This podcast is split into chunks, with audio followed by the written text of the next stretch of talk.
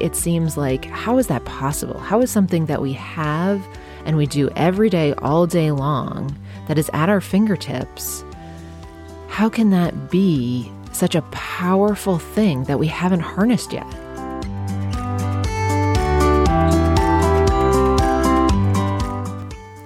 Welcome, everyone. In case you are new to the podcast, I would like to take a moment to introduce myself and why I decided as a busy working mom to find the time to put this together. When I was in my late 30s, after working as a surgical physician assistant for about 13 years, I found myself severely burned out. This affected my relationships, my work, my mental, and ultimately my physical health. I felt like I didn't have time to breathe let alone the time to find the resources to help me out of my burnout cycle. I did find a way out that has led me to a more fulfilled and joyful life. I would like to be a resource for you to do the same. I will walk you through simple steps to integrate into your busy day to help you move out of the burnout cycle. Even if you feel like you don't have time to breathe, you can do this. If I can do it, literally anybody can. Please note, because I am nowhere near perfect, I may slip up and use an occasional minor curse word for emphasis or due to raw emotion. Please be aware. Thank you so much for being here. Let's break the burnout cycle together.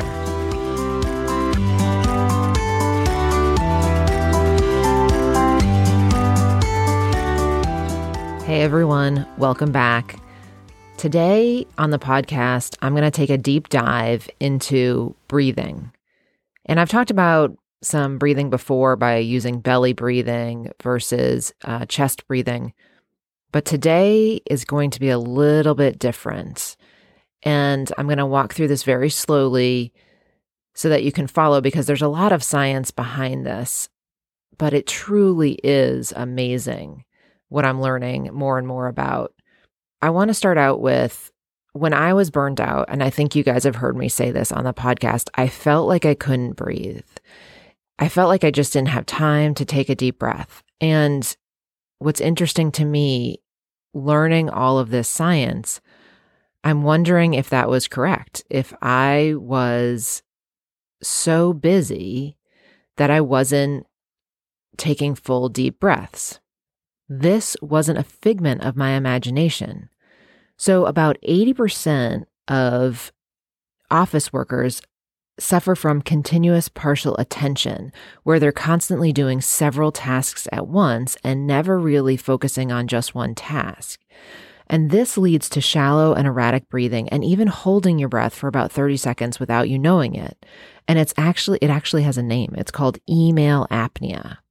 And they're equating this to similar outcomes as sleep apnea, where your body will actually suffer from this apnea that we don't is unconscious. We don't know that we're that we're breathing erratically and shallowly and actually stopping breath altogether.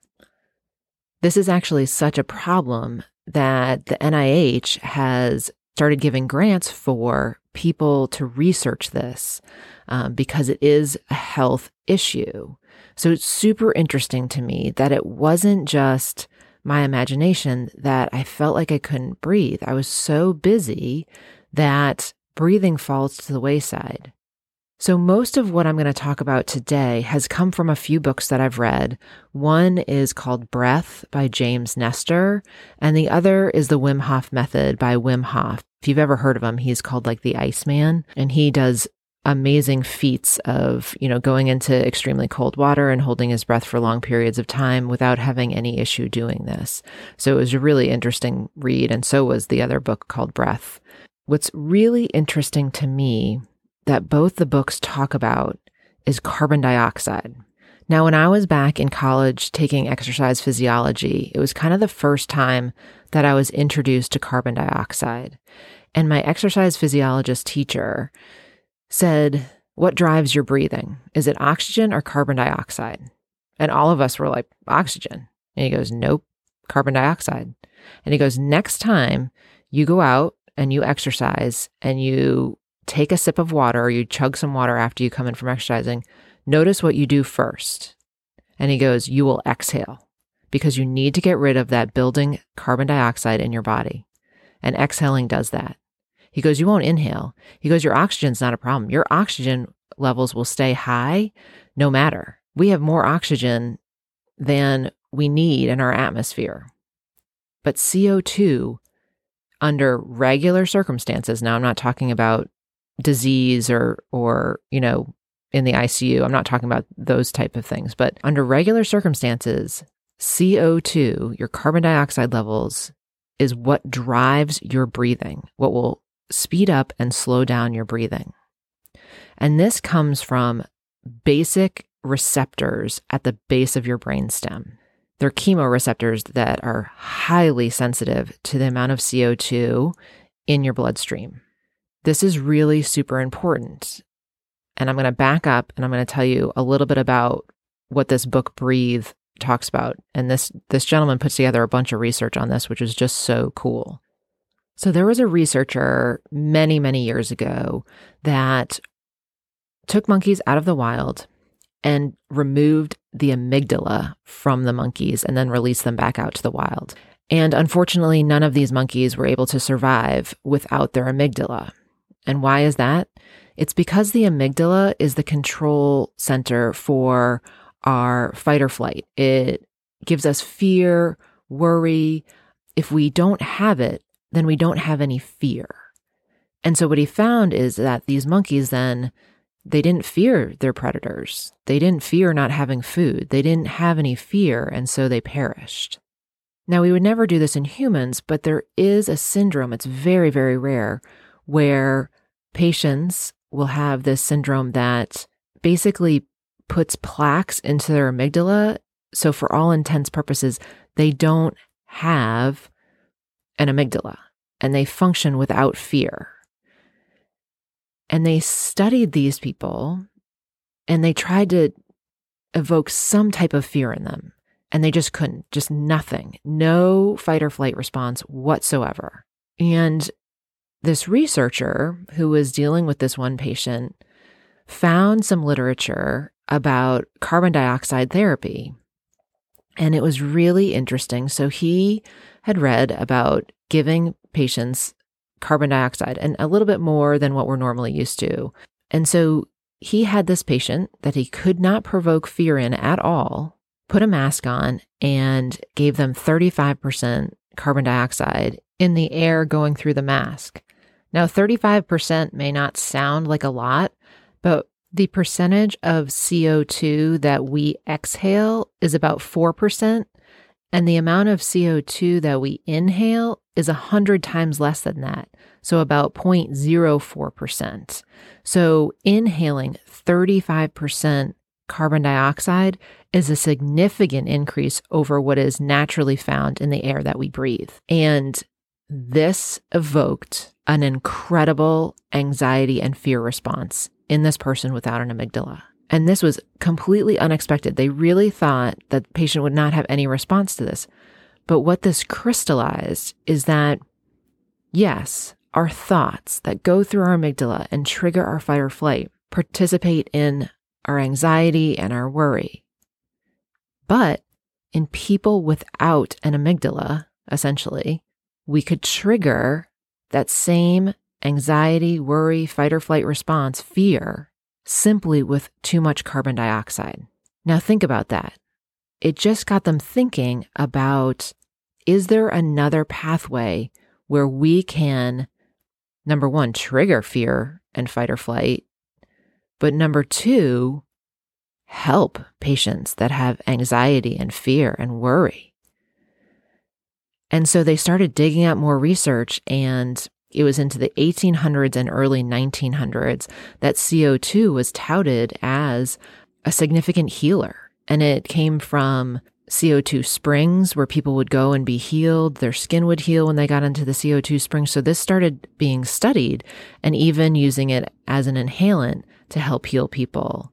Now it fell out of favor, and these researchers actually kind of are scratching their heads saying, we don't know why it fell out of favor. So more recently, there's been a resurgence in the studying of carbon dioxide and what it can do for us. So there was one researcher called Alicia Meuret, and v- these are very small subgroups. So I want you to take this with a grain of salt, but I just think it's a really interesting concept that I wanted to introduce to y'all. She took 20 people that suffered from panic attacks and she gave them capnometers, which basically monitored how much CO2 was coming out in their breath. And what she noticed was by crunching all the numbers, just prior to them having a panic attack, their CO2 was decreased because they would increase their breathing. So if you breathe quick and fast, you breathe off your CO2. It's it's like hyperventilation. So you have a decrease in your CO2. And she noticed this by crunching all of the data. And so she asked participants when they noticed that their CO2 was dropping because they had that feedback, she asked them to slow down their breathing so that they would increase their CO2. So again, slowing breathing, increasing CO2. And what she found was that they could actually prevent the panic attack from happening. And so, what these researchers are finding is that if we can take these receptors in the brain and get them used to not a very small hypersensitivity to CO2, but if we can expand and make these receptors less sensitive to CO2, now you're never going to make them so unsensitive that they're not going to do their job, right? This is a basic brainstem function. But if we can expand the amount of CO2 that it can get used to, then maybe we can help anxiety and depression. And it's just a really interesting concept. And what's really interesting to me is before I had read this book on breath, I had read the Wim Hof Method book. He says very similar things where if we can get our body used to holding our breath and changing the physiology around our cells of the amount of CO2 in our body, then we can change the health of our body. And, you know, Wim Hof has multiple cases where people have reached out to him. Again, not huge studies, but ha- have had cases where people have reached out to him and said, You helped heal me from this, that, or the other thing which is powerful. But again, it's not huge studies. And so, again, I want to give you this information with a grain of salt. I don't think we have powerful studies behind this, but I really am very interested to see where this goes. And for me, I have put the Wim Hof method in place, and I've been doing this for over, gosh, I bet it's been over a year and a half now. And what I've noticed is, and what this book on breathing reports, is that back in the early, I think it was the early 1900s, when they gave, they literally gave catatonic patients these puffs of CO2, and the carbon dioxide would wake them up out of their catatonic state. And they would state that they felt kind of like out of body, like almost like a euphoric sense. And then after the CO2 wore off, about, you know, 20, 30 minutes later, they'd fall back into the catatonic state. And without that kind of constant CO2, you know, it wasn't going to solve the problem. And so that again, some of this may have fell out of favor because how do you give somebody a constant flow of CO2 at the right levels that they need to stay out of a catatonic state in the in the 1920s? So I can see why some of this fell out of favor, but it's just really interesting to me because when I first started the Wim Hof method, I would get this sense of like a high or euphoria. And Wim Hof talks about it in his book that you're accessing the endocannabinoid system and you can get, you can actually have a high from this. And he was like, it's the high of your own breath. And I just, to me, it seems like, how is that possible? How is something that we have and we do every day, all day long, that is at our fingertips? How can that be such a powerful thing that we haven't harnessed yet? But here's the thing I think we're so heavily focused on disease and pharmaceuticals that there isn't enough people studying how we unlock the potential of our body. And I really do think there is huge potential in our own body under our own will and direction. And we can harness this. So there is a researcher right now, his name's Dr. Feinstein, that has kind of taken this carbon dioxide research from many, many, many decades ago and is bringing it back to light and is studying it. And basically, he is somebody that has worked on his entire career working with patients with anxiety. And just to his core, he spent many years feeling that he just could do better for his patients. He was a big proponent of mindfulness meditation. He spent years trying to teach this to his patients, and he just felt like it just isn't working. Not that it's not a powerful tool, not that it doesn't have research behind it and it helps. He just said that people, the vast majority of people, will abandon the method because it just doesn't work immediately. And that was really hard for him. So he said, Is there just a better thing I can do for my patients other than prescribing them a medication? Because what we know is that about half the people that are prescribed medication for anxiety and depression, about half the time it doesn't help them. So we need to find better ways of helping patients and or helping ourselves to mitigate this worry and stress and anxiety and depression that is just I think we all struggle at some level with this. And maybe I'm wrong because maybe I'm just speaking from myself and I know that I struggle with these things and I look around and I see so many other people struggling with these things. But I do feel like it's out there, but I think it's so interesting that if there is something else that we can control and help our bodies, why aren't we talking about it? You know, why aren't we doing more about this? And so I wanted to bring this to light because I really am passionate about helping. And this is something that you can add to your routine that may help you. I don't think it's going to hurt you by doing some breathing. And I think it could be great to help widen your CO2 range in those chemoreceptors at the base of your brain. I'm going to read you the Wim Hof method that I use. Now, there's lots of different breathing that he recommends throughout his book, but this is kind of the basic one that he recommends using. And I use it and I have really enjoyed it. I think it really has helped. And I think it could help others. And so I'm going to put it out there. Now, again, please don't start anything without checking this by your medical provider. You know, this is just something that I think has worked for me. This is something that has some interesting beginner research behind it, but I've told this to lots of people that I talked to the Wim Hof method about. Try it. And if it helps, great. And if it doesn't help, okay. You know, I mean, it, I don't think that it can hurt to try it. So here is the method that I use and I'm going to read it directly from the book. So it says number one, while seated or lying down, take 30 to 40 full conscious breaths. Breathe fully into the belly and the chest, then letting go without force. Number two, on your final exhale, let the air out and hold it out for as long as you can without discomfort. Listen to your body and don't force it. Three, when you feel the urge to breathe again, take a deep breath in, hold for 10 to 15 seconds, then release and relax. Number four, repeat the steps above two or three more times, paying attention to how you feel and adjusting your breath as needed. Five, rest in this elevated state until you are ready to move on with your day. Alternatively, use the energy you just generated for your morning workout or yoga practice. Experiment with what feels right for you. This has been a really powerful breathing exercise for me. And the book will warn you. And so I do want to warn you that when you breathe and you hold like this, you may get sensations in your body. Like sometimes my lips feel a little bit numb. Um, my hands might feel tingly on occasion. So you may get some bodily sensations that are indicative of you changing your physiology in your body.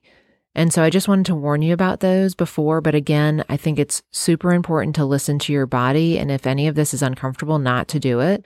But I do think there's some interesting research behind it. I do think that we have potential of our bodies that we haven't unlocked. And this may be one of those that we can unlock and we have the potential to help ourselves. And so I really wanted to put it out there just have a little bit of fun with it, try it, see how it works for you. It's really interesting. The other thing that I want to warn you about, and this was just me, but a book I read called Burnout, The Secret to Unlocking the Stress Cycle, talked about completing the stress cycle and how your body sits basically in cortisol all day long as you're firing stressors throughout your day.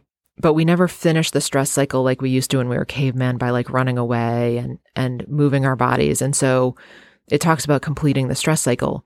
Well, this breathing at least for me, I think started completing stress cycles that I had been building for years. And so when I first started the Wim Hof breathing, I would start crying. Like literally tears would just be running down my face and I I couldn't describe why, but it felt good like to get out this emotion. And I still don't know exactly why other than I think I was just unlocking a lot of stress in my body and it just was coming out. And that happened maybe, I don't know, five or six times, and then it stopped. I really do believe that there's something to this, that our bodies really are holding on to so much and just need to let it out. And, and breathing seems to unlock that somehow. But I think there's more to it than that. I just think that we are simplistic in our knowledge of several aspects in the body that we need to research more. But I think there are pioneers out there, and I'm kind of trying to bring you information from pioneers that I really think is going to be important and can be really super important to our health and well being.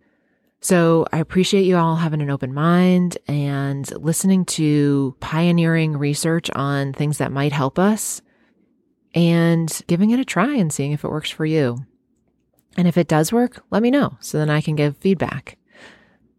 All right, everyone, have a great week. Thank you for being here. Thank you for taking the time for you. Thank you for being the amazing person that you are and continuing on this path with me. We'll see you next week.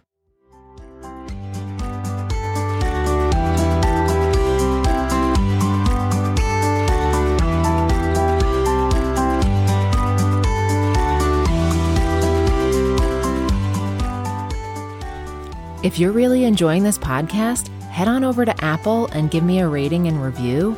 And also click that follow button so that you know when the next podcast comes out. Thank you so much for listening, and I'll see you next time.